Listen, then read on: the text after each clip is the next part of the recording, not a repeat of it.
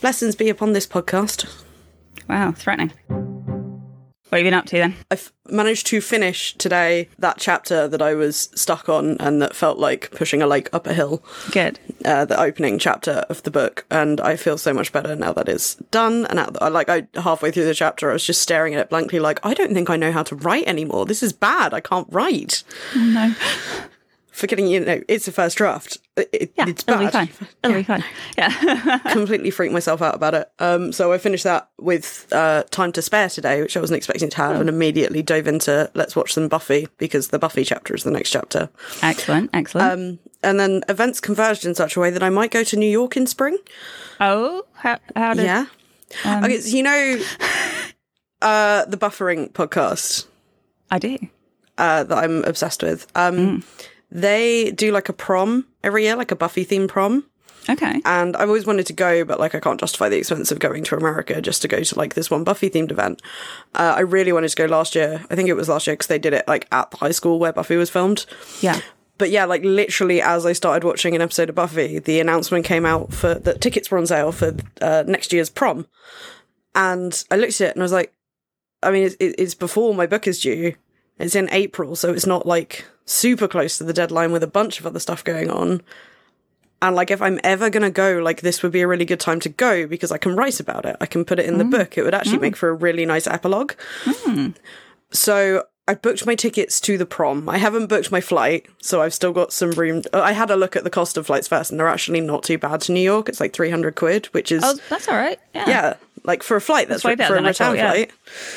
Um, because it's over like a, they've got like other events on over the, we- it's like a three day thing over a weekend. So Mm. that means I could like fly in on a Thursday and fly out back on a Monday or Tuesday, which are cheaper days to fly on. Yeah.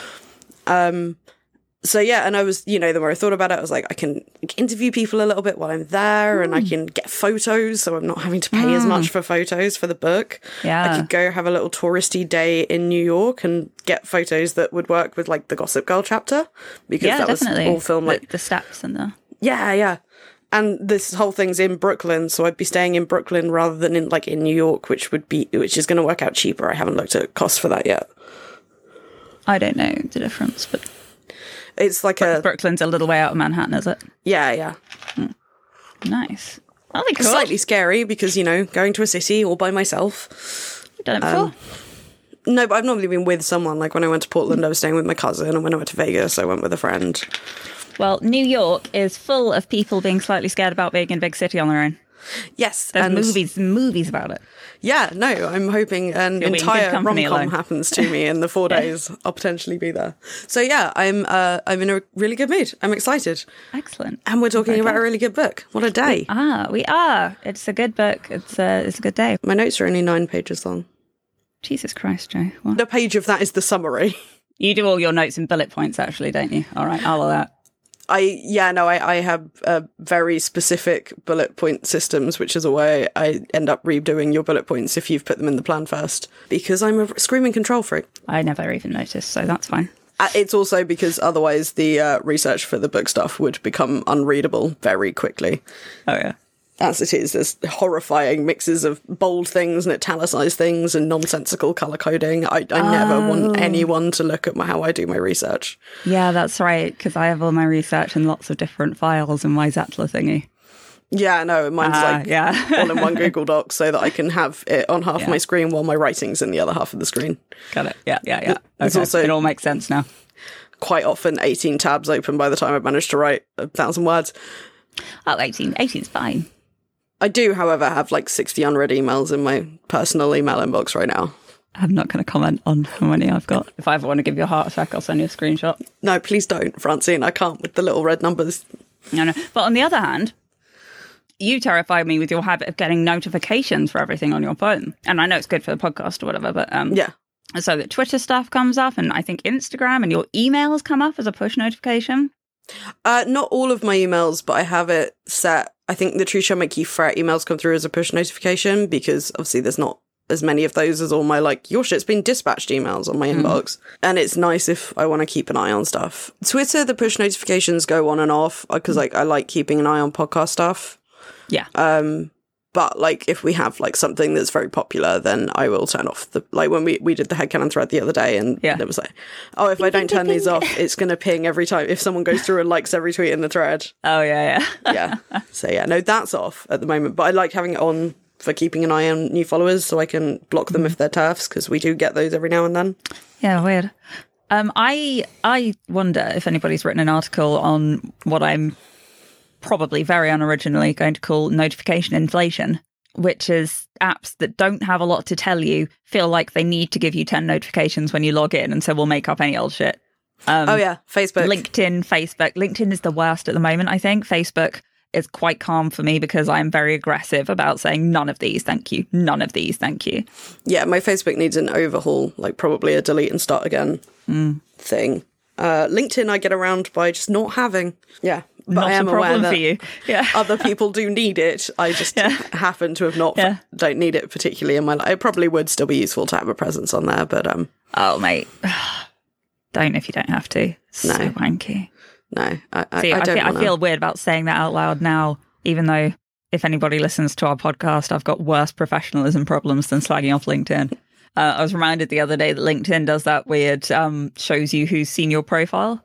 Oh thing. yeah, um, and somebody who I knew uh, when I was 17 had looked at my profile and like we hadn't talked for a very long time for quite a good reason. Yeah. I Yeah. was like, hmm, well, I'm not going to click on your profile back. And I texted uh, Becky to look at it for me. like, stalk this person for me. I don't want to give them satisfaction. Just go, I'd say quite, quite modern day witch petty. I'm going to say that to make myself feel better. yeah. This is witch pettiness, not just us occasionally being immature about things. yeah, exactly. This is just one step along the the, the very cracked cobblestone path to becoming Nanny Og and Granny Weatherwax. I, I, I have dibs on being the one that becomes granny og, nanny og. Oh yeah, no, I figured we were kind of like a combination anyway. Yeah, I feel like we've both got a good mix of each. Neither of us are going to end up with an army of daughters-in-law, but No, we do need some. We probably need a third member of the coven for charisma. I think I have enough charisma. Not, That, not that you're not charismatic, but gonna say, that this thank you. person talks to people all the time, and Uh, you need yeah. to- you need a set charismatic person. Yeah. For when we've got to get on with shit. I would say I have The enough charisma personality to high. like ac- acquire some minions uh, if we want to have those instead of daughters-in-law. Hmm. I feel like that's probably leaning into like bad witching though. Yeah. Maybe we could just start calling the listeners minions. Do you think they'd mind? Oh, I wouldn't. No, I don't like that. It, Oh, remi- okay. it reminds me too much of the Facebook memes. Bring it full circle. there. Oh wait, yeah, no, let's not do that. Mm, Uh, did, we what's ha- another- did, did we ever come up with a collective noun for the old listeners? uh, Listeners, remind us. good God, don't you have better things to do with your time? Answers on a very old post-it note. Fretters. oh yeah, fretsters. Oh, no. No, that's horrible. Let's No, not no, do that. I started uh, having a look at uh, "Wake Up Geeple" sticker design earlier. Were you procrastinating? Yeah, Yeah. yeah, absolutely. I was. Yeah, it was during lunchtime when I was meant to be doing a bit of research for this. I was like, "It's podcast related. It's fine." Yeah, the listeners who've been talking about wanting merch in our Discord, like the only way you're going to get it is if Francine procrastinates Mm. hard enough. Yeah, basically, you've just got to hope I'm really busy. Yeah. Just fingers the crossed. only way I get anything done is if I don't have time to do it. That I think that's why I've been struggling to like not writer's blocky, but kind Yeah. of writer's blocky, like really struggling Yeah. Mm. with the book because I don't have enough other shit going on. Now we're like into December and all my decorations are out on the table and ready to be put up, and I've got boxes of presents that need wrapping. I think Yeah. that's really pushed me to work on the book. Yeah. Yeah. I mean, yeah, I joke about like, and it is partly true about procrastination making me do stuff, but there is, there is a truth to if you need something done, ask a busy person to do it because yeah. once you're in that mindset, that's good. And I'm not, I'm uh, no shade to not being busy because I much prefer that. Yeah. Uh, and I feel like I do much better creative uh, work when I'm not busy and have some time to stretch out, as it were. But um, I see. My version of write drunk, edit sober was do my creative writing snatched in 15 minutes when I had like lunch breaks at work. That was the write drunk, and then the edit sober was oh god, I finally got a day off. I've got to f- what the fuck is this? Especially because I wasn't bringing my laptop to work. That was handwritten that was, yeah, it was poetry in a notebook, right? Uh, and plays. I wrote And entire plays, that's plays, right, yes. uh, on a freezing cold fire escape. Often while working full time and like being in rehearsals for a play at the same time. Writing plays on a freezing, freezing cold fire escape's a nice sentence. You should use that in a play. or a poem. Or a, right. Um, or a summary of an episode, which is what I was meant yeah. Do you want to uh, make a podcast? yeah, let's make a podcast. Oh, fuck, we're procrastinating. Hold on, I've just got to make a sticker real quick. Do you want to procrastinate a podcast? yeah, okay, let's do that. Hello and welcome to The Tree Shall Make You Fret, a podcast in which we are reading and recapping every book from Terry Pratchett's Discworld series one at a time in chronological order. I'm Joanna Hagen, And I'm Francine Carroll. and this is part two of our discussion of Wintersmith. Yeah. Winter's Smithing Away. This uh, section covers chapters five through eight, inclusive. I'm really excited Yeah. to dive into this today. Before we dive in, uh, note on spoilers. Uh, we are a spoiler light podcast, obviously, heavy spoilers for the book Wintersmith. However, we will avoid spoiling any major future events in the Discworld series, and we're saving any and all discussion of the final Discworld novel, The Shepherd's Crown, until we get there, so you, dear listener, can come on the journey with us. Walking terrifyingly into a grave. No, wait, fuck. Follow up. Francine, you've got some follow up, haven't you? First of all, we would like to thank our darling listeners on their dear little legs uh, for telling us all about their Morris dancing exploits. Uh, this is in the Discord, so as always, I will recommend our listeners pop across there to see the conversation. Uh, but I would just like to say thank you for the awesome pictures of Border Morris. Yeah. Very into that. We've got Morris dancers. We got everything. Do, do you have a bit of follow up? Uh, yeah, we got a lovely couple of emails from Elizabeth. Hi, Elizabeth. Just a quick bit from one of them. Just listening to your discussion about the cannibalistic nature of Horace the Cheese. Here I was reminded of Bob the sourdough starter, who eats rats, making his bread definitely not vegetarian. Bob is used as a weapon of war later on in the book. He's a character in A Wizard's Guide to Defensive Bakery by T. Kingfisher. She's one of those authors who I'm sure has a lot of Pratchett in her authorial DNA. And I've had Wizard's Guide to Defensive Baking on my to read like list, although I haven't Oh, got yeah. a copy of it yet for ages. A lot of people have recommended it to me, and that's cemented that I definitely need to pick that one up next. Cool. That sounds good. Uh, what was your other bit? Oh yeah, so I was asking about uh, Miss Treason's Clockwork Heart, um, and I didn't find an exact parallel, but I did think to look in folklore of Discworld finally for Miss Treason stuff, and it went over some of the stuff we went over last week with uh, per- Perchta, I think her name was, Yeah. um, and also noted about the external soul. And this sounds so familiar to me. I've definitely told you about this before, but I don't know if it was in a rabbit hole or in a completely different context. Uh, but uh, the book says. Another notion which Miss Treason picked up from the Tales of Earth is that of the external soul. A good example is the legendary Russian evil wizard Kochai the Deathless, who placed his life or soul in an egg.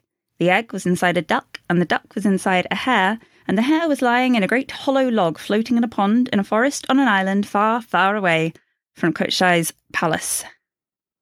Amazing. Ah, his islands. It was mythological islands. Ah, there we go. There we go. That was it. It was a rabbit hole. There we go. I'm sure I asked this question at the time. How did the duck get in the hair? Uh, magic. Okay, right, we'll leave that there. Francine, do you want to tell us what happened previously on Wintersmith? Certainly I do. Previously on Wintersmith. Flash forward to ice and fire and dying lambs and terrible magic and and back to a blustery autumn and to Tiffany's apprenticeship with Miss Treason.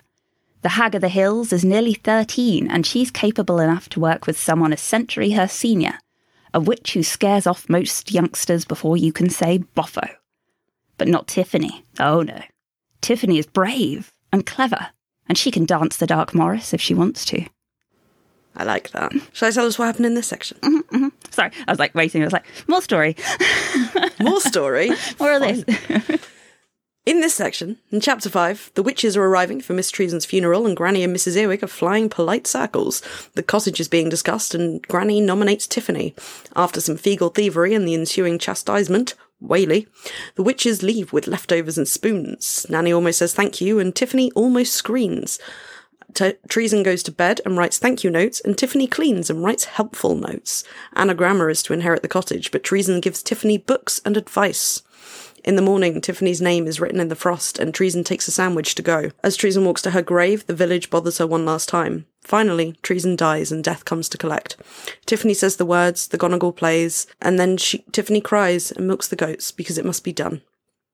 In chapter six, it's also Tiffany's birthday. The Wintersmith thinks Tiffany is her, and the Feagles launch an assault. The Wintersmith grabs, Tiffany slaps, and Granny interrupts.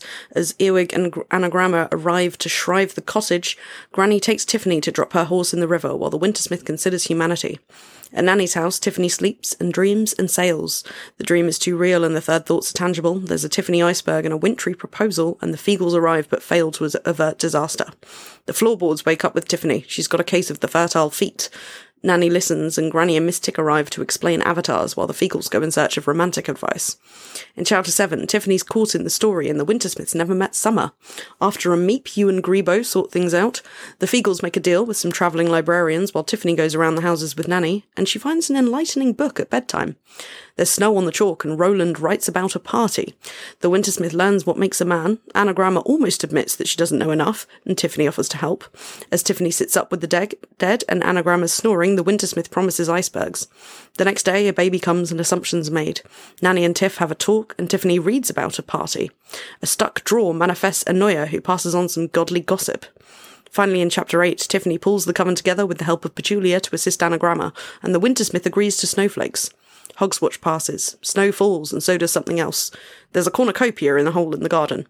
After some linguistic experimentation, ham sandwiches abound, although sadly minus mustard. In the night, the chickens come. Work. Uh, helicopter and loincloth watch. I am dedicating this week to my favourite character of the book. Uh, so helicopter is Horace yeeting himself out of a tree, Sure. uh, much in the way a hol- helicopter might aggressively land. Yeah, no, I think that's how they that's how they land. And uh, the loincloth is the scrap of tartan wrapped around Horace when he gets adopted by the Feagles. Naturally. And Daft Wally says, "Can I keep him?" And also, Death is here just for things we uh, collect, which I quite like. Miss Treason suggests that Tiffany curtsy, and she thinks to death. Granny Eggie wouldn't Witches have liked don't that. curtsy. Yeah. Do they? No, I Uh, guess they Miss bow. Treason was brought up before that tradition came in. yeah, a little bit old. Maybe it was Granny Weatherwax's, Quite possibly the girl Weatherwax. the girl Weatherwax. Now, I noted that she didn't call Miss Tick the girl Tick. No, Um, and I feel like it's very much judged just to piss off Granny Weatherwax.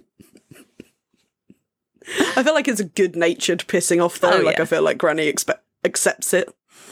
oh, yeah, you, you'd have to. I like also uh, Granny. Ra- There's a th- thing I think it's in Witches Abroad. Uh, Granny sort of ran around and asked lots of witches to take her on, and witches wouldn't, and she Hmm. had to s- wait outside someone's house for a very long time. I wonder if Miss Treason is one of the ones who originally said no. Ooh. And Maybe there's a so. little, yeah, wild speculation there. Quotes. Uh, would you like to go first? Because Hmm. Sure. yours is first.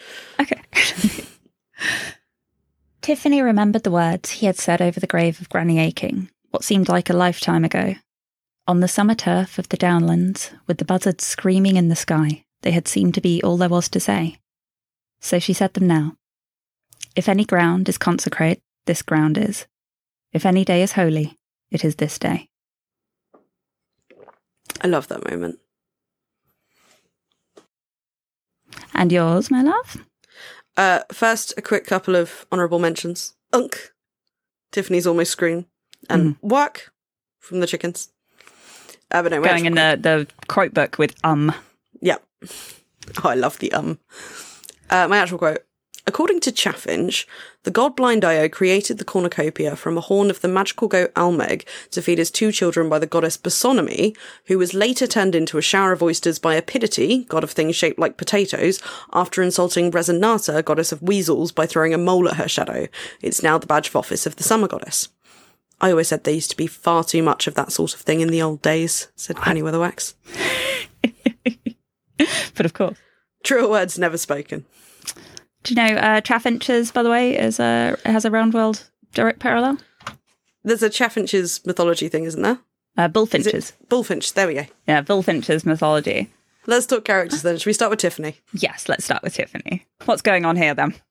A lot, a lot is going on. Poor Tiffany. There's a really good line just right at the beginning of this section, like like on the opening page of chapter five, where Tiffany's stressing about what to do, but the funeral's coming. Like any oyster dealing with a piece of grit, Tiffany coated it with people and hard work. Oh yeah, it's beautiful, isn't it? yeah. Throughout this whole bit, I mean, there's some great stuff with processing her issues with the Wintersmith and more teen girl stuff. There's a really good moment after the ferns, and this is one of those quotes that's just stuck with me as a really good line.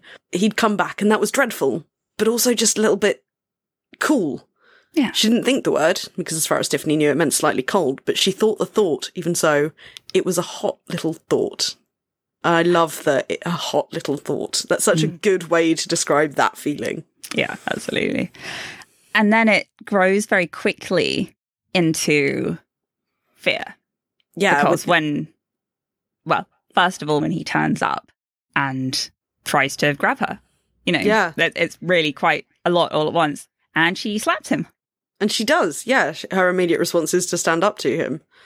And then you have the the huge fear. You have the, the literally the giant iceberg, Mm. and realizing you know it's not just oh god he's making stuff for me. He's making stuff for me, and Hmm. he doesn't care that it might hurt the world. Yes. And then he was like, "Be my bride," and she's like, "Oh, Yeah, Uh, Jesus. Which I like during the be my bride thing. She's like, I mean, obviously my mother got married at fourteen, but that was back in the olden days. Hmm. and her mother's been very clear that you're not going to get married at 14, Tiffany. There's other things to do. And that's interesting, is that I know Tiffany. Tiffany's the ooh, the youngest. Yeah, I think she's the Oh, well, not apart the from youngest. Wentworth, Yeah, yeah, yeah, yeah. She's the youngest of the sisters. But it, it does make you think, like, her mum's not much older, really, in No, the grand scheme of things. the, the olden days is probably you know when her mum got married at 14 was probably 20 years ago but that is the olden days when you're 13 I know. Tiffany's handling of mysteries and stuff. oh Big I- coming I- of age moment, I guess. yeah and and the handling of the uh, the cottage thing as well there's a great when anagramma sort of comes up to tiffany at the cottage and what have you heard and it should be me it wouldn't be fair if it was you over me i'm older and more experienced and tiffany sort of thinks to herself okay but I took the hiver through the dark door. The white horse came out of the hill for me. I got my brother and Roland back from the Queen of Fairies. And I danced with Wintersmith, who turned me into 10 billion snowflakes. No, I don't want this cottage. Don't want to be a slave to people who can't be bothered to think for themselves. There's no name for what I want to be, but I was old enough to do those things and I was acceptable. Yes. And yes, she gets frustrated. She goes outside and it, it- she's annoyed at the Feagles, but she's not really annoyed at the Feagles. It's uh, Miss Tick and Granny Weatherwax and Anagramma and Miss Treason for dying Yeah, and the Wintersmith for a lot of reasons she hadn't had time to sort out yet. that's it. And, you know, an- Anagramma's coming up and having a go at her when, when she's trying to deal with Miss Treason's very imminent scheduled death. Yeah. and it's I, I- she deals with it very well, I think. And uh, the the bit I was thinking of really was uh, the burial Oh. as well. Yeah, and you try not to think you're walking into the grave and Mm. and, and accepting just in time that she needs to step back and let the villagers bother Miss Treason one more time. That that's what Miss Treason wants. yeah. And even then, making the the little misstep when she says about the happy endings that Miss Treason's just not interested in. Yeah. And that's it's something she has to process when she's throwing the horse away. And she's just, you know, minutes ago had that conversation with Miss Treason, which says, No, we make happy endings for other people, not ourselves. And she's throwing the Mm. horse away and she's like, Is this the person I'm going to have to be? The person who is all edges, who doesn't keep things, who doesn't ever have something for themselves. So, and it's a hell of a thing to come to terms with at thirteen. It's a hell of Not a just at com- thirteen, just Yeah. thirteen. That day, it is her birthday. She's being made to throw away the one trinket she has Yeah. by somebody who's really not being very sympathetic about it. No, very I much. think not Nanny Og might have sympathetic. been better suited for that particular task. some of the Nanny Og and Tiffany moments are I know. really great. When Nanny's sort of explaining that, okay, but you can wrap this guy around your little finger, you know. I think, yeah, I think Granny knew that Tiffany was in need of Nanny at this Yeah. point. Like, I, I, but both of I know we'll come to them a bit more later, but both of Yeah. them seem to know where their weaknesses are in this, and like where their other where where their counterparts' strengths are. So Nanny's like, don't judge Esme's like intention so quickly, and Weatherwax is like, I'm going to drop you off with somebody who knows how to Deal with speak like a Ben. human person Yeah. for a bit. Okay. She's got lovely slippers. It'll be fine. Nanny gets a great line when she's explaining to Tiffany, you know, wrapping them around your little finger, Mm. and Tiffany gets pen and paper, and she says, "It's written down in you somewhere, but I, on a page you haven't read yet, I reckon." Now, what do you think about that whole bit? I, I like it. I, I I like what it's doing. I like this idea. It's not that they're not taking the actual threat of the Wintersmith seriously, but they all understand like right, if you want him to stop making giant icebergs, you can't go and defeat him with a massive sword. You've got to play the game within the story you're in, and that Yeah. means taking charge. Yeah, That means stepping into the role that you put yourself in when you went into the dance. that's true. It rubbed me up slightly the wrong way because it, eh, you are kind of expected to know the way to handle inappropriate men as a girl, and when you Yeah. don't, you do get criticised. Um, I, it, it rubbed me up the wrong way, not because I think Pratchett was wrong for writing it, but because it's very familiar. No, I totally get what you mean, and it is a very familiar feeling. Mm. I think it would rub me up the wrong way more if it wasn't for how the Wintersmith is put together. This very, Mm. not like, uh, oh, he can't help it; he's a victim of his second. The, the horrible excuses people make for men, but like, Mm. he's not he's not a man, and he's having to, he's learning this very quickly. yeah, he's a fact of life, and you have to do this. And Yeah. I suppose Naniog is framing it like that because that's how she knows it. Yeah, and uh, I, I I would quite happily take romantic advice from Nanny Og any day. Oh yeah, absolutely. Low cut bodice that'll stop him looking at his stupid feet, and then Tiffany bursting out of laughter, and she's passed some kind of test with her. Yeah, and just and it's a really good way to ease tension. Yes, that's Nanny's absolute forte. But yeah, I, I, it's interesting to see Tiffany re- interact with three different very powerful witches just in this section, actually, Yeah, and receive wisdom from each and how she receives it from each, actually. Definitely, considering she probably is least similar to Nanny, she receives the wisdom best, or maybe because of, actually, because of that. yeah. She, uh, she takes advice without resistance from Nanny. Whereas Granny, I think there's this sense of almost like trying to think around each other so much. Uh, Mhm, There was a really great moment, a couple of in in the throwing the horse away bit. Uh, a the she wasn't crying, which is not the same as not crying, Mhm. um, which hits. hmm But when she's throwing away the horse, no thing had any power you didn't put there. Shambles and skull, skulls and wands were like shovels and knives and spectacles. They were like levers, and with a lever you could lift a big rock, but the lever didn't do anything work. Which is a really ni- we had that seesaw imagery last week, and it's that similar thing. It's it's finding the place in the pivot point. It's the pivot point that makes the lever powerful. Yeah. And, you know, Miss Treason had that with the clock and I think didn't acknowledge it very much. But No. just because that's the case, it wouldn't make it her any less to do, you know, espe- especially when you, you know, 30, imagine, imagine being that age and just trying to come to terms with the idea you never get anything frivolous for yourself. No. It's, I- I, mean, it would be hard to come to terms with at any age, but at 13, when you're just learning, when you're 13 and you're just figuring out who you are and the things you Yeah. build up around you are so much a part of that, that just, and it's, um, I- I'm sorry, I'm going to have to, uh, bringing up Buffy, but there's a really great bit, like end of season two of Buffy, where she's in this fight and the person she's fighting says, you know, no friends, no allies, strip all of that away. What have you got? And goes to hit her with a sword and she grabs the sword and goes, me Yee. and it's it's be- I, I think of it 'cause it's a very similar like coming of age type story, Mm-hmm. and that learning to have everything stripped away from yourself and find that like core. Yeah. Yeah. And it, it, it it's very poignant for Tiffany as well because a, a huge part of her story has been her acknowledgement from a really young age that she's not going to be the princess with the frivolous things. She's going to be the person who helps the old woman in the woods. Yeah, she's going to be the person who gets things done, Mm. And rolls she up her she sleeves. will and she just carries on with it. And she's yeah, she's allowed to be upset and a bit pouty about it and I think Yeah. Nanny Nanny understands that a lot better than Granny. Um, you're also talking about Nanny, who is sat there with a fair few trinkets. yeah, absolutely. who has I- I mean- surrounded herself with frivolity and trinkets and nonsense. It's true, but I think she would not find it strain to be, and in fact, we've seen she doesn't find it strain to be exactly that person in a Without bare room, any of that around her, yeah. in a in a bed in Uberwald with her boots on and a garlic sausage. God, I love Nanny Og so much. But actually, uh, oh, before we move on from Tiffany, actually, one last thing: the dream, the Mm. yeah. horrible giant iceberg dream. The jolly a, I like it as a callback to We Free Men with the jolly sailor there, Mm. and the fact that you know that's still how mentally she thinks of the sea, the painting, and the jolly sailor because that's Absolutely. still her only experience. She's still. We need to get Tiffany a seaside holiday. We really do. But the uh, the way a good smoke in any weather becomes slowly really terrifying as you realise that he's saying it in a panicked tone of voice, but it's all he can say. It's very Yeah. um, a good smoke, he swore. It, it reminds me of stuff like the "Are you my mummy?" thing in Doctor Who. Oh yeah, yeah. It's uh, it's un it's almost uncanny valley. Isn't Yeah, very much. Uh, so I thought that was a really good like horror moment. Uh, moving on to anagramma then. It? Yes. Let's Let's. talk about anagramma. Nearly crying at the thought of not getting the cottage. There's a lot of uh, self worth tied up in this.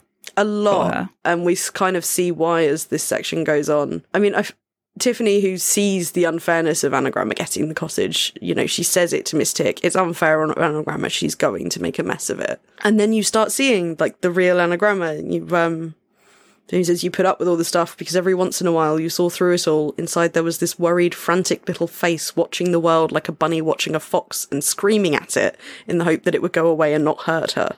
And yeah, she's been, I'm sure she had tendencies from a younger age, but she's been really hard done by, really, by being put with Miss Earwig and left there. Yeah. And Like, she's, she's not learned any of the practical skills she needs. no, and she can't do what Miss Earwig does and go and become Mrs. Earwig because there's not another handy celibate wizard around for her to marry. And no one's going to buy a book written by her. She's too young. Yeah. She, yeah, she, does, she doesn't have the foundation to start from there. I, th- I thought it was interesting the way she kind of dismissively talks to people. And then I think it was quite soon afterwards, you see this, this the summer lady talks the same way. I just thought that was a nice Yeah, it's a really good parallel. pig witch and sheep girl. Yeah. the two little like cutting little acid remarks there. But then obviously big difference in that anagramma it's all show. all show and she's you know you learn about the beginnings that she's come from that you know they weren't even they didn't even own the land or the cottage they lived in and when sh Tiffany's kind of walking her through the way she needs to do the witching, the way she needs to be able to listen and learn what's going on, all this just to get some power over a crowd of farmers and peasants. And you realize she's been raised to just not raised by her family, but because she's come from that beginning and then gone to Mrs. Earwig, she's been encouraged to kind of want this power of a bigger kind. Yeah. And and the fact that she is after power at all was just a very, very telling, wasn't it? All this to gain power. Yeah, It's, it, it should, all this to help people. yeah. well, this is something you know I've talked about at length on the podcast. This idea of teenage girls getting into things like witchcraft as a way to kind of Hmm. claim and manifest some kind of power in a world that makes you feel very powerless, and that's Hmm. anagramma to a T. And she's unfortunately ended up with being taught by the witch that most encourages the kind of Yeah. witchcraft that teenage girls on Roundwell do, which is not necessarily the helpful kind. Yeah, we- weirdly enough, considering it's her starting off by being I don't know, a lot of internalized classes and there and going, oh, peasants and pig witches or whatever, it, it is a highlighting moment for how lucky Tiffany was, even though she grew up with a lot, a lot of money, to to have the foundation she did. Yeah, to come from With the a, chalk. with a loving family, the, the wise grandmother, the, Yeah. the place she feels is home. Whereas anagramma, you know, I don't, I don't think we ever find out exactly what her family was like, but I think you can, you can assume that there wasn't much Yeah. there for her, and she's looking yeah. to claim power for herself because she had very little agency in her life before witching, I assume. Yeah. Yeah. Um, I like we also get like uh, Pratchett's whole thing with class stuff. Like it's similar to the um, too poor to paint, too proud to whitewash stuff that we get a lot of with Vimes. So. Yeah. Uh, when Tiffany and An- Anagramma argue about taking breakfast from the family after they've they've sat up with the the dead, or Tiffany has, and Anagramma tries to say, "Oh, we couldn't take what little you had," and Tiffany's like, "No, we take it, and, and we'll tell them it's nice, and we'll say thank you, and that'll mean everyone has done the right thing by custom, and that's what's important to them because they don't think they're poor. Everyone around her is poor, but they're not so poor they can't afford to do the right things. That would be poor. it reminded me of the Hogfather actually, more than anything. It just kind of Pratchett's attitude towards pat- patronizing charity. Oh, the king when he comes to the guy, and we brought all this feast. It's like, but I never, I never Yeah. asked for anything from nobody. Yeah, and just you have to think of these people as people, Yeah. not as bit characters in your story. Yeah, they're not just NPCs. Yeah, yeah. Uh, yeah, no, Anagram has bad main character syndrome. Oh, she does. Yeah, but no, she's got to accept the help. So Yeah. Kind of just quickly uh, going into the coven stuff along with it. Um, Oh, wait, wait, wait. Before we leave anagramma, can I just uh, call out the phrase "a festival of blorts" Oh, beautiful. Yes. for her snoring? Yeah, no, sorry. Please carry on. When Tiffany brings in the coven to help Anagramma, and when she says, it's just that I didn't really think they were my friends. And that's a sentence Hmm. that on its own, I, I've just noticed it because obviously I've got it as a quote without all the context around it in my plan, um, could really be read one of two ways. And it's only read one of Hmm. one way when you read the book because she's crying and she's grateful. And oh, I didn't think they were my friends enough to help me. But you can also read that sentence of, I think they were my friends because she never treated them as friends. She treated them as underlings. Yeah. Yeah. Um, and because of that, they're not. They're Tiffany's friend Yeah. and they're Fort- Fortunia's friend. And luckily, those two are just willing to help anyone. which made me spot kind of a fun little parallel. Which you know, uh, the earlier witches books talk a lot about Granny Weatherwax as the leader that the witches didn't have, and it feels like Tiffany has stepped into a smaller version of that role with the coven.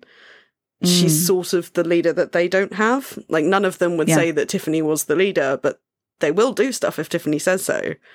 Of course. And then alongside Tiffany, you've got Petunia's like easy confidence with the pigs and this ready steadfastness. She's is almost like a scaled down nanny og. To, she's like being the nanny Mm. Yeah. to Tiffany's granny.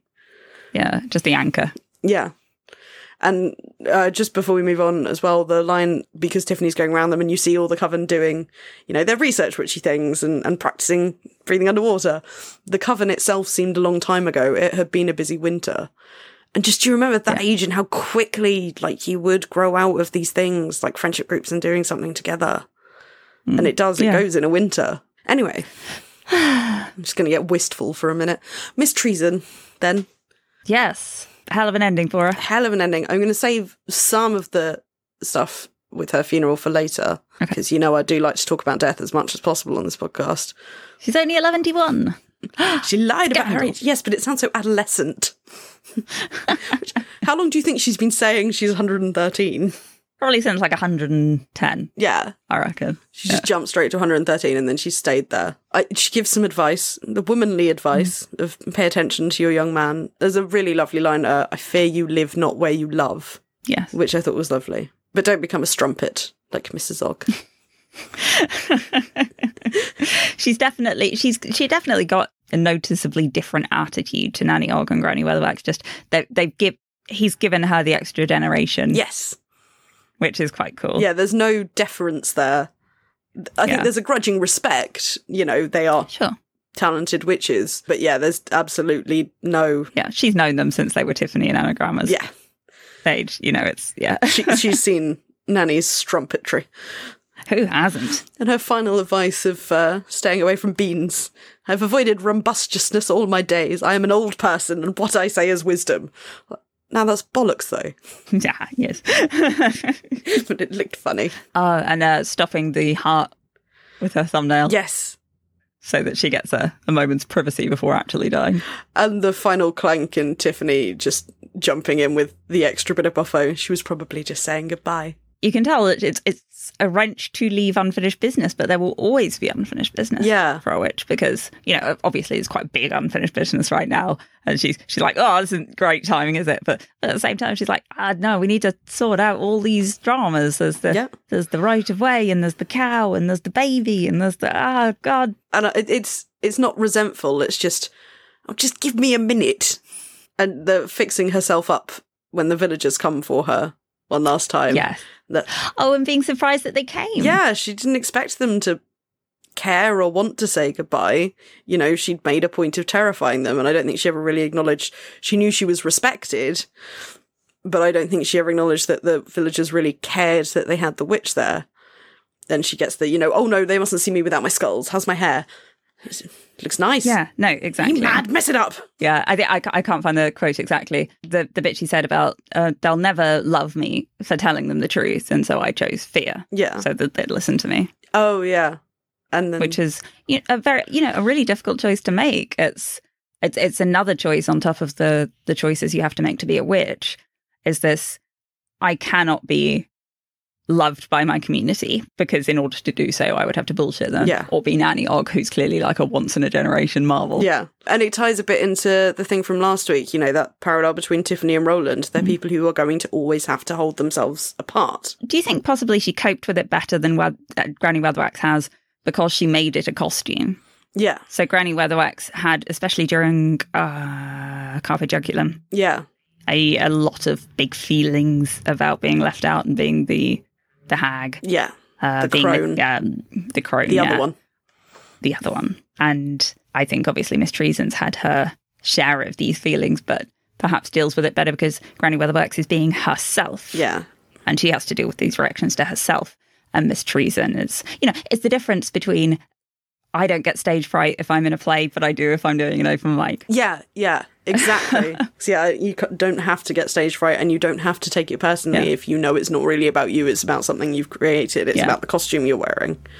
Uh, and And the only reason you get offended is if people weren't scared enough of your your skulls and cheese. yeah, and yeah, Granny hasn't. Granny has built walls, but she hasn't built up that wall. Mm. She has always been exactly Granny because she's very confident in who she is. the the bit actually just after the quote I picked, and this is when the Gonigal is playing the mouse pipes. Yeah. just after Tiffany has said the words. So a Gonigal could put many things into his music, and she felt sunsets and autumns and the mist on hills and the smell of roses so red they were nearly black. Yeah. And you get Miss Treason as a human woman who loved things Yeah, and loved beauty and picked roses that were so red they were nearly black rather than being death who has a black garden because that's all he can do yeah, that's I love that.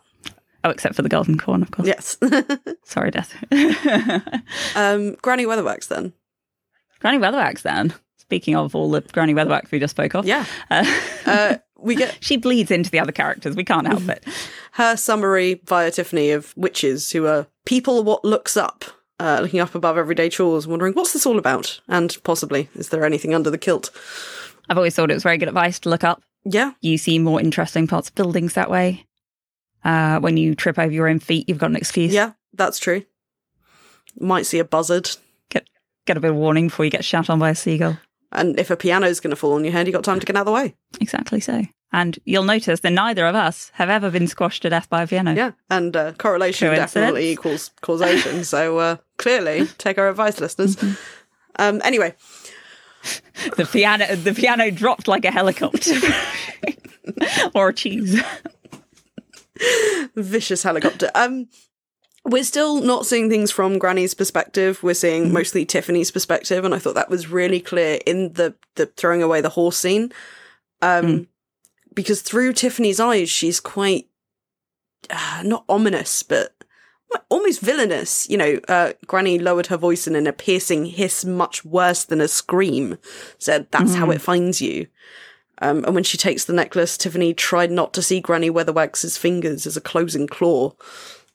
Yeah. Like through Tiffany's eyes in that scene, she is not nice.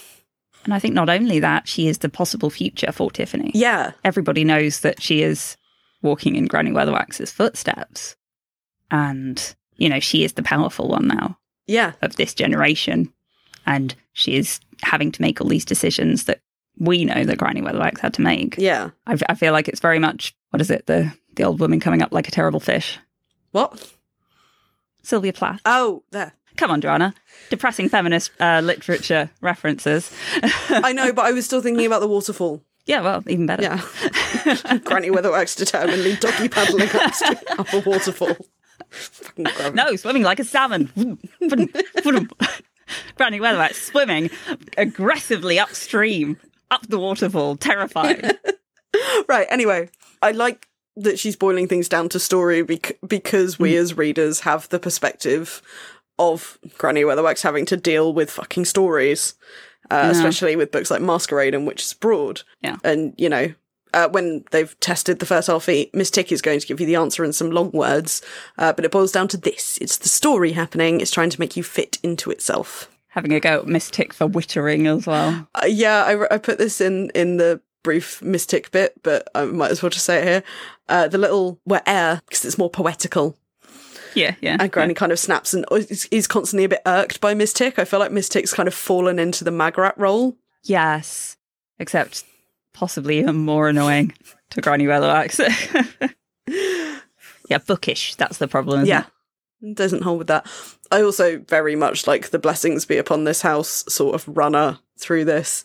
Uh, blessings be upon this house, said Granny, but in a voice which suggested that if blessings needed to be taken away, she could do that too. and the low bow with Mrs. Oh, Earwig, the sort of bowing and the verbal sparring and then you get that moment of solidarity between Tiffany and Anagramma, just looking over the back. So. just this have to could let go on this. for a while. Blessings be upon our meeting. Tiffany winced. This was a declaration of hostilities. Uh, oh, I love you as well. Coming like you, meeping I love from you under too. the hat. Sorry. I love you, obviously. I love but yes, the, Yeah. the meat. the little meep, which the meep is also Did you just say meat? No. which is horrible because for a second I had the mental image of the meep from from Doctor Who. But yeah, coming out of the small kitten comes out of the hat and then immediately starts a fight with the big terrifying cat, wins and claims the chair, is a Yeah. like almost tropey thing that I very much love. you wonder how much she picks up via osmosis for Granny, or if Granny's putting in the hours training this cat to be a menace. Or if she's just like that and it happens to Hmm. be absolute perfect synergy between the two. yeah. Uh, but yeah, as someone who um, channels that kind of energy into if I'm playing a video game and I can fight God, I'm going to fight God. A lot of respect for you. Absolutely. You would fight God. um, oh, and the the Bill Hogs Parsley bit, which ain't great name, and it introduces the idea of Granny moving the pain. Oh yes, yes, yes, yes. Oh, and the weird synesthesia kind of wiggly brown rectangle. Yeah, Right. Yeah. that was that's a a fun like you can you can do that. You can create these kind of synesthesia like mental images for all your different flavors of pain. If you want to start thinking about that, maybe not. But I like Nanny sort of saying, you know, Esme's the best at it. None of us are too proud to call her, and she's really good at people, which is funny. 'cause She doesn't like them. yeah. which might be why she's Yeah. good at or she's she doesn't like them because she's good at them so she knows them a bit too well to like them one of those Maybe the equivalent of uh, mossy lawn. definitely a bit of mossy lawn He he he he knows what he's doing Yeah. and will do it, and that's that. Yep.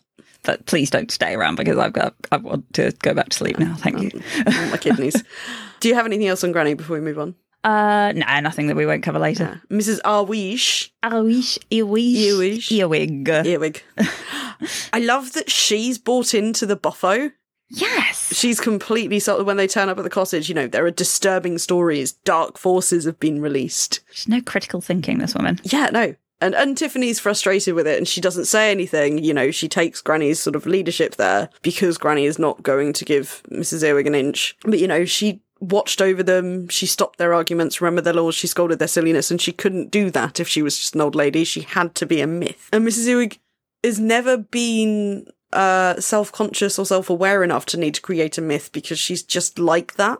and she I, I don't really know how she gets on with the her constituents. Well, I don't think she lives in. I, I'm pretty sure she's not based on anagramma. She's not going round houses. She's not doing that sort of thing.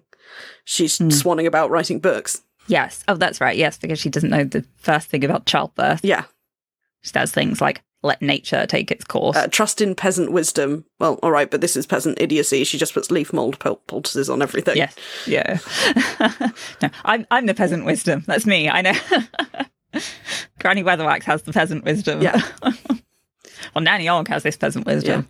yeah. Nanny Ogg's the good births one. Ah, just the the fact that she's managed to hold on to Anagramma as well, rather than let her go round the witches. Yes, and to think that she's enough to give her a balanced education. It's very because she thinks her own her own magic Homeschooling. is the only magic, but she hasn't considered the Hmm. idea of a steading and what it means to No, have no. a steading. yeah. And I think Anagramma is realizing that very quickly, as you can see when Tiffany yells at her, "Why don't you go and ask Mrs. Earwig to help you then?" And Anagramma just stares at her. Yeah, it's like, Mm, Okay, yeah, we that's both what I know. thought. Because Um, uh, so Nanny Ogg. Annie Ogg, yay! Yay, my fave. Uh, there's some good lines that very much support my whole Nanny August the Powerful Witch stuff. Mhm, mhm. Um, and again, it's really fun because we're seeing her from Tiffany's perspective, and I know she briefly turns up at the We've Remembered. This is the first time we're spending like a decent amount of time from her through these kind of fresh eyes. yeah, And Tiffany stared into those dark, twinkling eyes. Don't try to trick her or hold back anything from those, said her third thoughts. Everyone said she's been Granny Weatherwax's best friend since they were girls, and that means that under all those wrinkles must be nerves of steel. she does a little glamour, doesn't Annie Ogg? She does. And slightly later on, um, when Tiffany's thinking about the, the stories that witches have told about themselves, you know, in the context of mysteries and becoming a myth. And Nanny Ogg told a story too. Fat, jolly Nanny Ogg, who liked to drink, and another drink, thank you kindly, and was everyone's favourite grandmother. But those twinkling little eyes could bore into your head and read all your secrets. I like the uh, deliberate misunderstanding in the dictionary as well um, that based on the definition of strumpet and such, Nanny was a very respectable person. She found Mm. virtue easy, for one thing, and if she was no better than she should be, then she was just as good as she ought to be. I think that's, that sounds correct to me, don't you? Absolutely. Easiest virtue in Lanka. Uh, Nanny Ogg being practical with the cornucopia. Ham sandwiches. Sounds like a Cluedo. Uh, Nanny Ogg practical with the cornucopia in the kitchen. Alliterative Cluedo. ham sandwiches and the uh, the the onions. I thought, Oh, oh, yeah. not even the cornucopia. Sorry, no, with Tiffany's feet. Yeah. Uh, so obviously, I'm going to with use the the onions. onions, Yeah. fresh vegetables in winter. yeah. What's wrong with you all? Yeah, She clocks a lot of what's between Granny and Tiffany as well, in a way that I don't think, like, Miss Tick certainly hasn't really noticed what the relationship is there in quite the same way. You know, they're talking about what to do about the summer lady, and uh, Nanny says, Show her what you can do. That's the way. Surprise her. And Tiffany's like, You mean the summer lady? Nanny's like, Oh, the summer lady too, yeah. And this is all in front of Granny Weatherwax, yeah. who is not amused. and no, nobody else is allowed to vocalise all of this, of course. Oh God, no! But Nanny can get away with it because it's Nanny. Yep, yep. I mean, what's Granny going to do? Did you have anything else about Miss Tick? No, I think we can skim over her because we're running real long on these characters. I know, but it's really good. These this is a really know. good character book. I know, but she's the most annoying. So sorry, mistake. But yeah, sorry you've gone a bit Magret. So the Wintersmith. Winston. So I'm wondering. So he did Tiffany's names in the Ferns, uh, but in Hogfather, and I think briefly in Reaper Man, we see Jack Frost doing the Frost and the Ferns. So did Wintersmith like outsource some of his flirtation to Jack Frost? well, wasn't Jack Frost part of the overspill of magic? Oh yeah. Um, well, no, but he was like chatting to the Tooth Fairy. yeah. So I feel like he. uh, I think I think probably the Wintersmith can do all of this fern stuff, but doesn't usually ah right. because you know he he's currently doing his human stuff that he's not used to doing. Ah, so he's um, and Jack Frost is an anthropomorphic personification Ah. by habit. yes. And so, yeah, Jack Frost is probably watching from uh, a few places back, like, all right, You did this one then. I'm, I'm not going to argue with you because, you know, you're the, you, you are the elemental of winter, but it's not how I usually do it. That's all I'm I was saying. like, That is not a fern or a paisley pattern. Mhm, mhm, mhm. The uh, the dramatic entrance that he makes when Tiffany's outside after the funeral and the and the clean cottage is very Yeah. you know uh, he's got a billowing cloak he's cu- looking human now uh, something like ripples ran across him and Tiffany thought she could see the trees behind him like shadows And crossing the dead grass with the speed of a skater. Very scary. yeah uh, terrified of roller skates uh, he's still got the same Ice skates, maybe? That would make more sense. He'd still got the same purple grey eyes, she noted. Purple grey and a face sculpted from cold, uh, from fog. A handsome face, too. The way he speaks is described as though the Windsmith had been taught to say the sound of words without understanding how they were. Have Have you ever tried to speak backwards, as in you uh, you say a word backwards, record it, and then play it back to see if you manage to get it right? No, I can't say I've done that. I have. I imagine it's a bit like that. Yeah, no, I can see that being the thing. And I like this bit. He's trying to pick up humanity in bits and pieces. Obviously, he learns the children's rhyme, and then we have these little interludes throughout the book of him collecting these things he's been told make a man. Um, and Mm. this is the great line. It was as if the Wintersmith had heard the idea of being human, but he hadn't learned how to do it yet, which is like mildly Yeah. amusing on the surface and then gets more and more ominous the more you think about it. And it's got this this kind of comic counterpart with the Feagles becoming a man Yes. to to learn about romance, And chucking the, and a I'd not been a knee this time. and a real like a throwback to someone who did a little better, a Reaper Man, of course. Yeah, and Death's uh, commitment to learning how to be human, but he does it in a. Hmm. Death comes from a place of caring and understanding humanity in a way that Yeah. Wintersmith doesn't. I think. And the bit I'm thinking of specifically is when he takes the Miss lady to Flitwick. the dance. Is it Flitwick? Thank you, Miss Flitwick. Yeah. Yeah. that sounds right. Miss Flitwick to the, to the dance and goes around and finds the biggest diamond and the best chocolates and all of that stuff. And offers to take her it's- wherever she wants, and she wants to go to the dance. And in this, yeah, in this case, the Windsmith is listening to a couple of kids. Is like, all right, So I'll get some sulfur and some, Yep. some potash, and shopping. it. Got it. Yeah. Got it. Yeah. Yeah. Okay. Fine. Right. See you later. That'll do. and that's by the milk. Is it okay? cereal aisle, cereal aisle. That's where you get yourself yeah. up. So Roland, Mm. how Mm. Poor Roland. watercolors. Poor No, Roland. poor Roland. Clueless Roland. uh, uh, poor Roland in two ways when he's sitting there, you know, checking his stockpiles and trying to think about what he could write to tell Tiffany while the aunts are yelling at him in the background. Both of them are just thinking of nice stuff to write to each other Yeah. while dealing with some real forces of nature. Quite, li- And and poor Roland. Yeah. Ro- Roland, I feel a lot more sorry for because he's not got Granny Weatherwax on his side no, right he's now. completely is- he's literally he's trapped in this tower. He's isolated, Hmm. and so he's innocently thinking Tiffany would love to hear about the party Of because course. it was fun, and you know, for him it's a distraction because he can't tell her what's really going on. Hmm. But but Tiffany's reaction, he danced with his daughter, who who was called Iodine because Lord Diver thought that was a nice name for a girl. They'd had three dances and ice cream. Iodine had shown him her watercolours.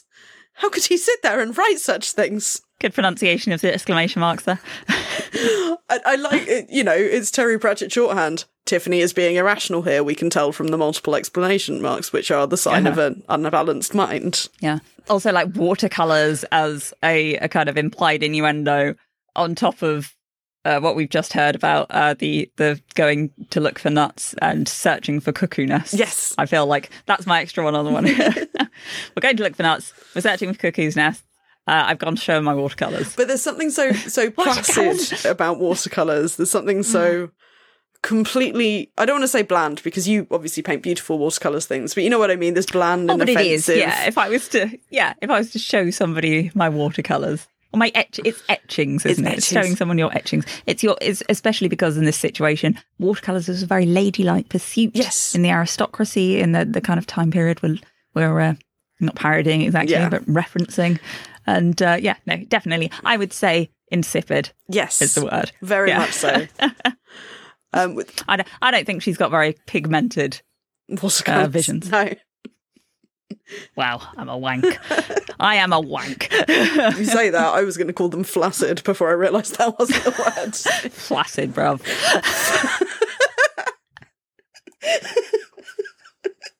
Right, okay. Anoya. Sorry, listeners. An overheard snippet in London as somebody walked past us. Annoying. Anoya, um, who gets the great line sooner Speaking or of overheard. sooner or later, every curse is a prayer. Ooh.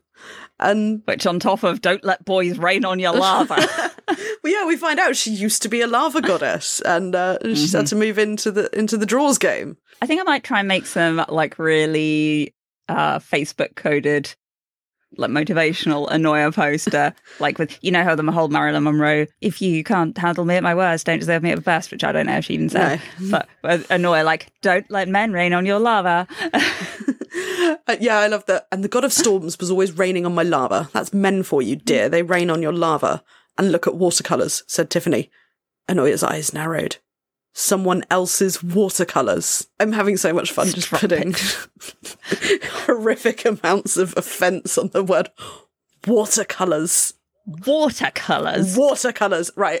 And then briefly, uh, little grope cameo. Hey, Hey, sulfur. that's where Winter Smith gets his sulfur from grope socks. Oh, poor Grote is He he's, gets- he's vulnerable now. He gets a date out of it though.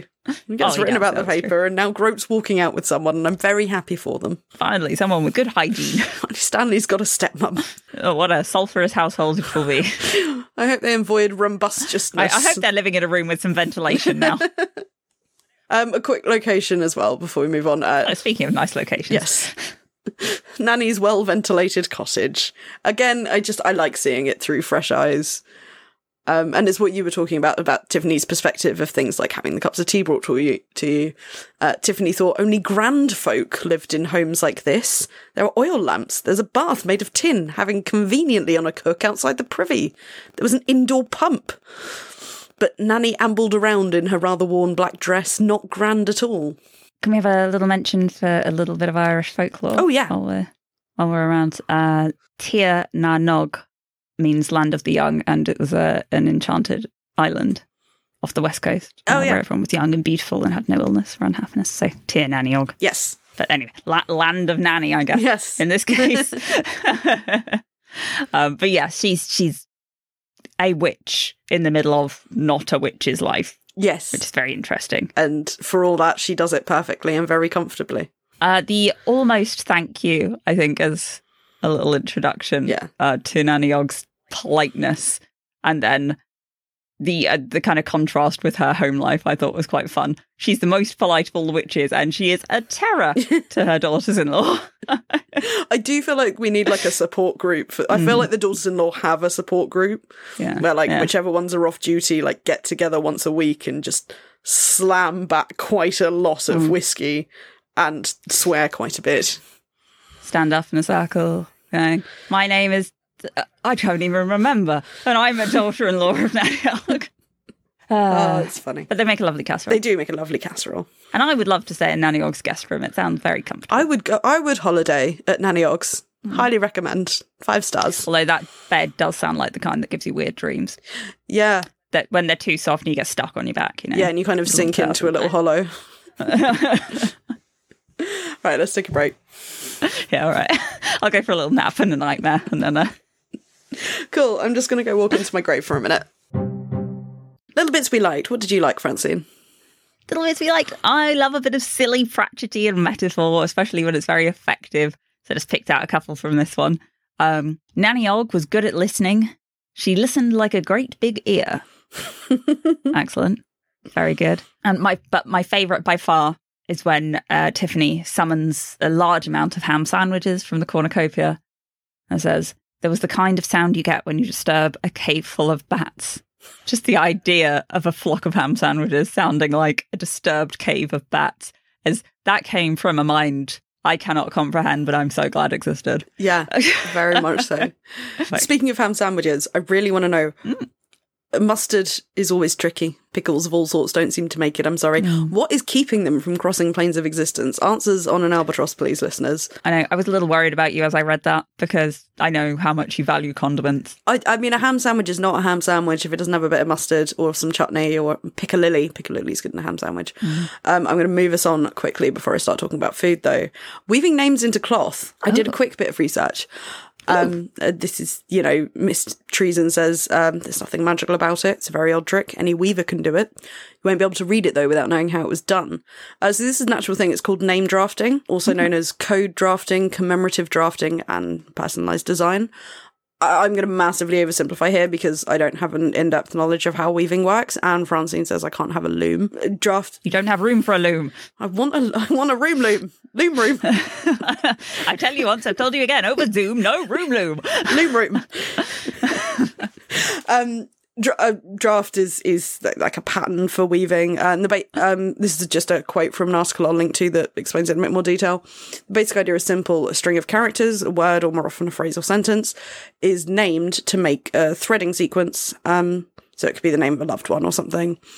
Um, the coding assigns a shaft number to each character of the selected string. Um, so say A is one, B is two, and then you pick which shafts you're going to do a color over, and there's a way of changing it slightly each time, and it creates a pattern. Okay. And if you are experienced and you understand how someone's gone about it in the first place, you can potentially, you know, with some work, look at a pattern and figure out, oh, hey, they've put that word in there or that phrase in there. They've used that phrase to make the pattern. Wow. That's cool. Yeah. This is like um, pe- people make art with kind of uh, audio waves sometimes, don't they? Yeah, This is yeah. kind of like that. Yeah. Um, so yeah, it's. I'll link to something that goes into it in a bit more detail because, like I said, I don't understand weaving enough to uh, to explain it. cool, though. I like that. Yes, very cool. Brings me joy. Uh, badly written sheep, Francine. Yeah, badly written cheap. Uh, I, I just uh, I love the whole bit. Tiffany reading the romance novel, I thought was very well done. Tiffany is not shocked by anything she's reading in this book, apart from the poor sheep husbandry. Yeah, This, this rubbish, rubbish woman living on this farm. Now, what kind of help would she be around the place? Standing around with lips like cherries wouldn't get the cows milked or the sheep sheared. I'm sure Nanny Ogg would disagree. Uh, that was another thing. Did Marjorie J. Bodice know anything about sheep? This was a sheep farm in the summertime, wasn't it? So when did they shear the sheep? The second most important occasion in a sheep farm's year, and it wasn't worth mentioning. Uh, and this gave me big uh, you trying to analyze the Good Omens episode with all the magic in it.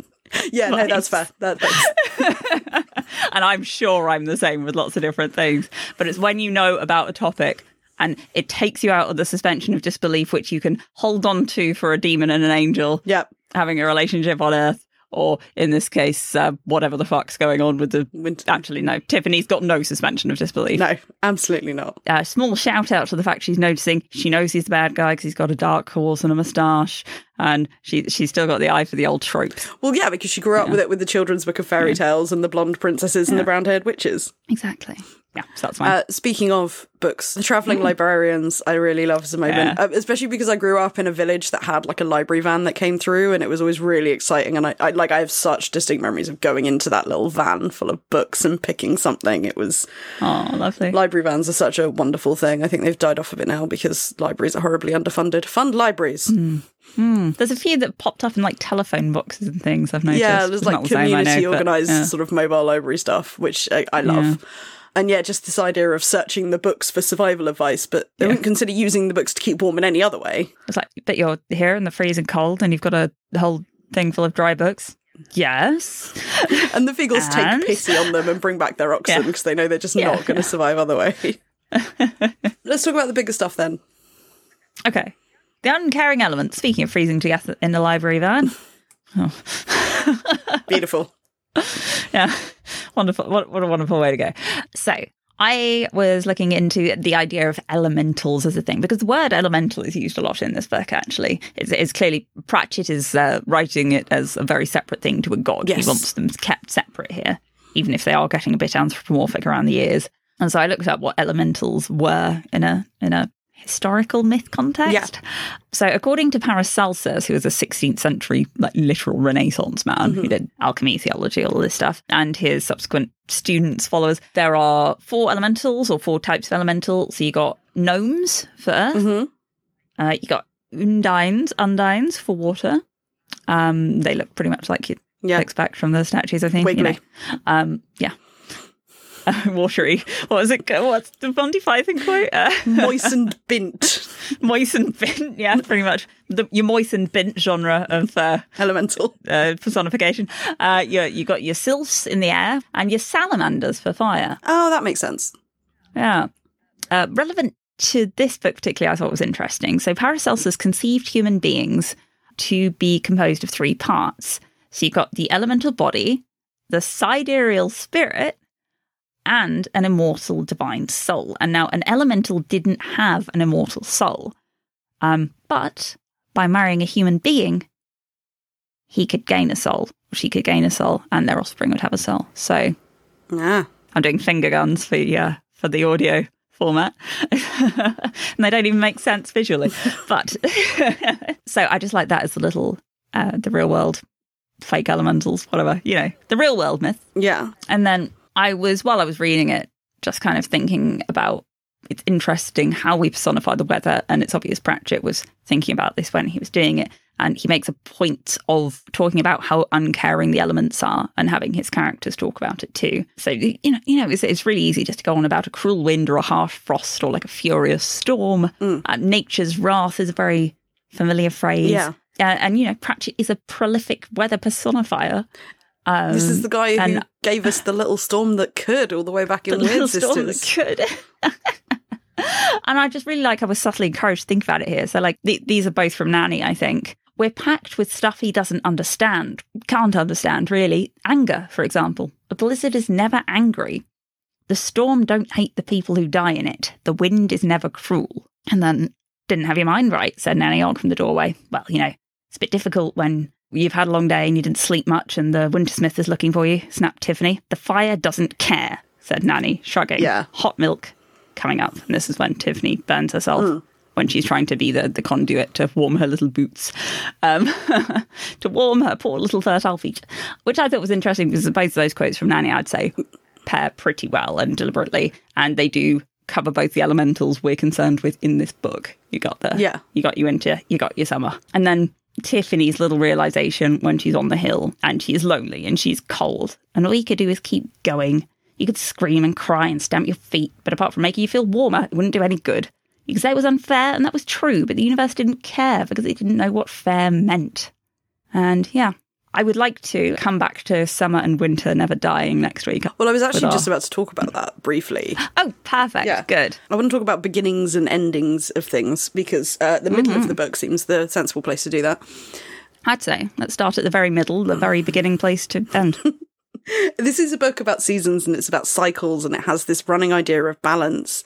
And through it, there is this idea of beginnings and endings, but also what happens if you don't get beginnings and endings. Hmm. So there is this sort of underlying threat of what if the Winter Smith doesn't go away? And, you know, Anoya makes comments about let's have summer all year round. Yeah. And I think Tiffany's got enough of her to think maybe that's not a good thing. Because the thing is, if things don't end, what you have is stagnation. And we know this is Yeah. a huge Pratchett theme.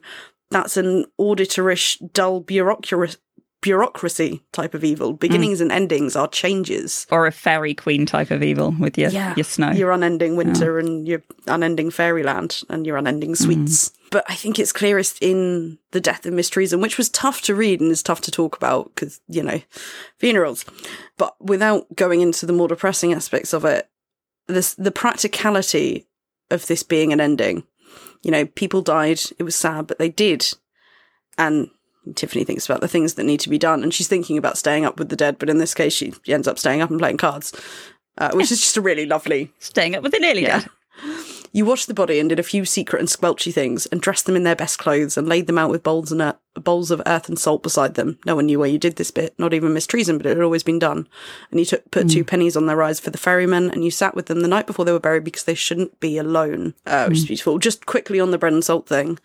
Mm. Um, I'll link to the full article this is about. It's from a thing called the Scotia News. Very, very old fashioned website. Brought me a lot of joy, like an online Nice, love magazine that. Hmm. type thing. A short view of Scottish funeral traditions. Uh, In older traditions, unfortunately, there weren't any sources within the article, so I haven't like gone through and done a lot of verifying here. But in older traditions, the deceased was laid out with a wooden plate on his chest. On the plate were separate portions of earth and salt. The handful of earth was said to indicate that the body would be buried and returned to the earth from whence it came. The salt was a representation of the en- eternal soul. Some think that the salt was possibly meant to be a deterrent, a spirit, such as sowing the earth with salt after some evil dwelling place has been burned. And sometimes they were even buried with the plate. Salt salt's quite a traditional uh, deterrent, isn't it? Yeah, th- throw salt over your shoulder. Over if your you shoulder. spill some- That's what you make the circle with. Yeah, yeah. Uh, also came up in Doctor Who recently, Oh, yeah. invoking us as a superstition on the ed- edge of the universe. Don't do that. Don't do that. Come on, listeners. you know better than that. Tiffany's thinking, sake. Oh yeah, guys, we've talked about edges. We've talked my about God. edges. Talked about edges. We've talked about superstitions. Clearly, the doctor should listen to our podcast. Saying ra- saying magpie rhymes on the edge of a wormhole was frankly uh, irresponsible of you all. And now there's a lot of magpies, guys. guys there's so many, there's so many magpies. Do you know how hard it's going to be to edit out these noises? like like a flock of ham sandwiches. It sounds like. um, Tiffany's thinking about the reasons for sitting up with the dead, and you know, there's the joke about the people who wake up and Mm-hmm. turn out to not be quite dead. The real reason was probably a lot darker. The start and finish of things was always dangerous, lives most Mm. of all. And you get this this contrast at the end for Miss Treason, at least. The villagers bring greenery. Uh, women hurried forward with big bunches of yew, holly, and mistletoe, the only green things growing, as this symbol of, of newness, of brightness, of life going on. You know, this idea of, uh, Yeah. of the evergreen tree becoming the Christmas tree. And Yeah. I'm not going to go into all the history and mythology behind that because uh, we've overrun already.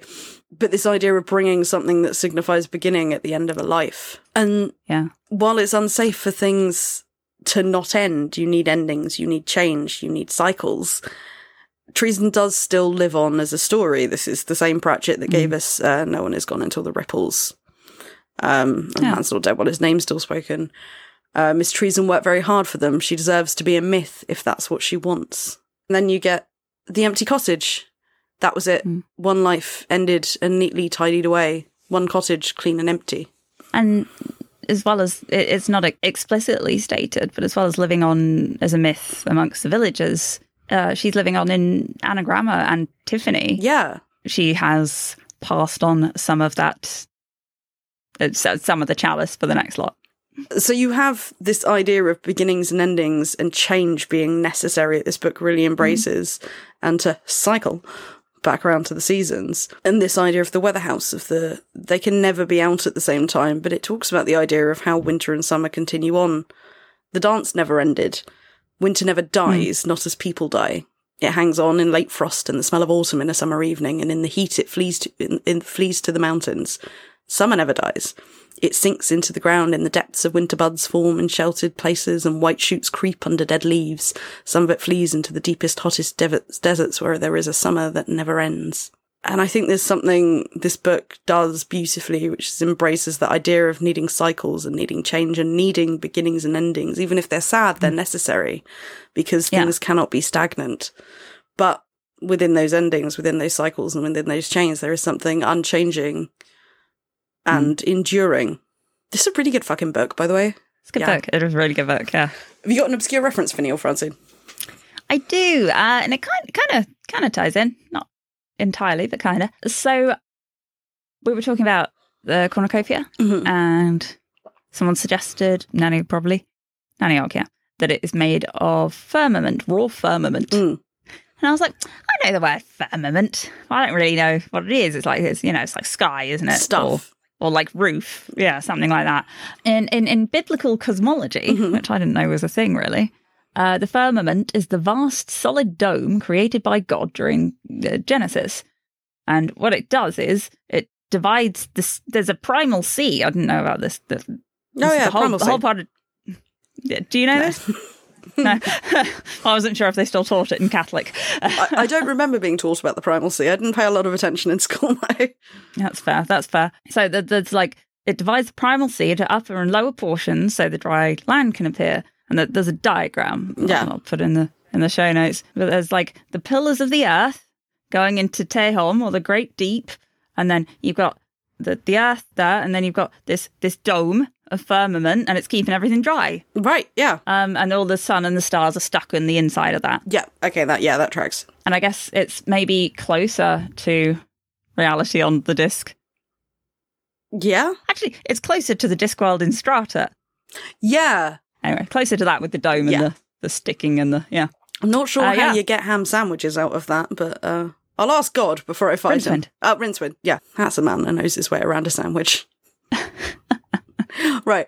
Uh I think that's all we're going to say about part two of Wintersmith. Yeah. Uh, we could go on a lot longer. I've got some fish pie waiting for me. Yeah, no, we won't go on any longer. Um, we'll be back though. We'll be back next week to talk about the final part of Wintersmith, which starts in chapter length. nine and goes to the end. In the meantime, dear listener, uh, send us your letters to the Hogfather and any questions you've got for Yeah. Oh. us for our Hogswatch episode, please. Yeah. We'll read them out. We'll read them out. for for, for listeners who haven't been with us for the full year, what happens is you send us letters to the Hogfather. Uh, we don't read them out, sorry. Um, The- the just Hogfather. Occasionally. The Hogfather drops in, Maybe we don't know. reads them out. We well, we hope. We leave, hope. we leave out the pork pie. Yeah. And so far it's worked. Yeah, Uh, Joanna picks up some fancy chutney from Marks and Spencer's. fuck off. I'm making Um. my chutney. Picking up chutney. Well, no, no, that's for your Christmas dinner. I mean, the Hogfather, will- it's fine. Waitrose, darling. anyway, point is, send us some letters. We'll read them out. Uh, someone will read them out, and we'll answer questions and talk about um, what are we doing this year? Going postal, the TV adaptation. Going postal, the Yes. TV adaptation as well. It'll be a fun Christmas special. It, Hogswatch. I'll wear something shiny. I might put some lights up in the background. Yeah, Uh, right. Um, you can you can join our Discord. you can. Uh, maybe don't send letters there because I'll lose them. Uh, but the link will be down below. We'll make a channel. We can make a channel. Uh, You can follow us on Instagram at the Tree Shall Make You Frat, on Twitter and Blue Sky Make You Frat Pod, on Facebook at the Tree Shall Make You Frat. Join our subreddit community r slash ttsmyf. Email us your letters to the Hogfather, um, thoughts, queries, questions, albatrosses, castles, snacks, opinions on mustards. Uh, the Tree Shall Make You Frat Pod at gmail.com. If you want to support this bollocks financially, go to patreon.com forward slash the Tree Shall Make You Frat, where you can exchange your hard earned pennies for all sorts of bonus nonsense. And until next time, dear listener, Don't let us detain you.